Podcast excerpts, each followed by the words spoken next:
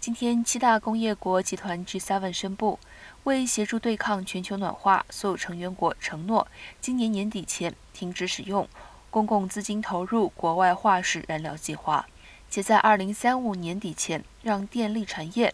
大致上停止使用化石燃料。G 七 国家的能源和气候部长在德国首都柏林召开会议。 会后发布联合声明，表示承诺在二零二二年底停止对国际间并未减排的化石燃料能源产业提供新的直接公共援助。未减排指的是并未使用技术来缓和部分污染。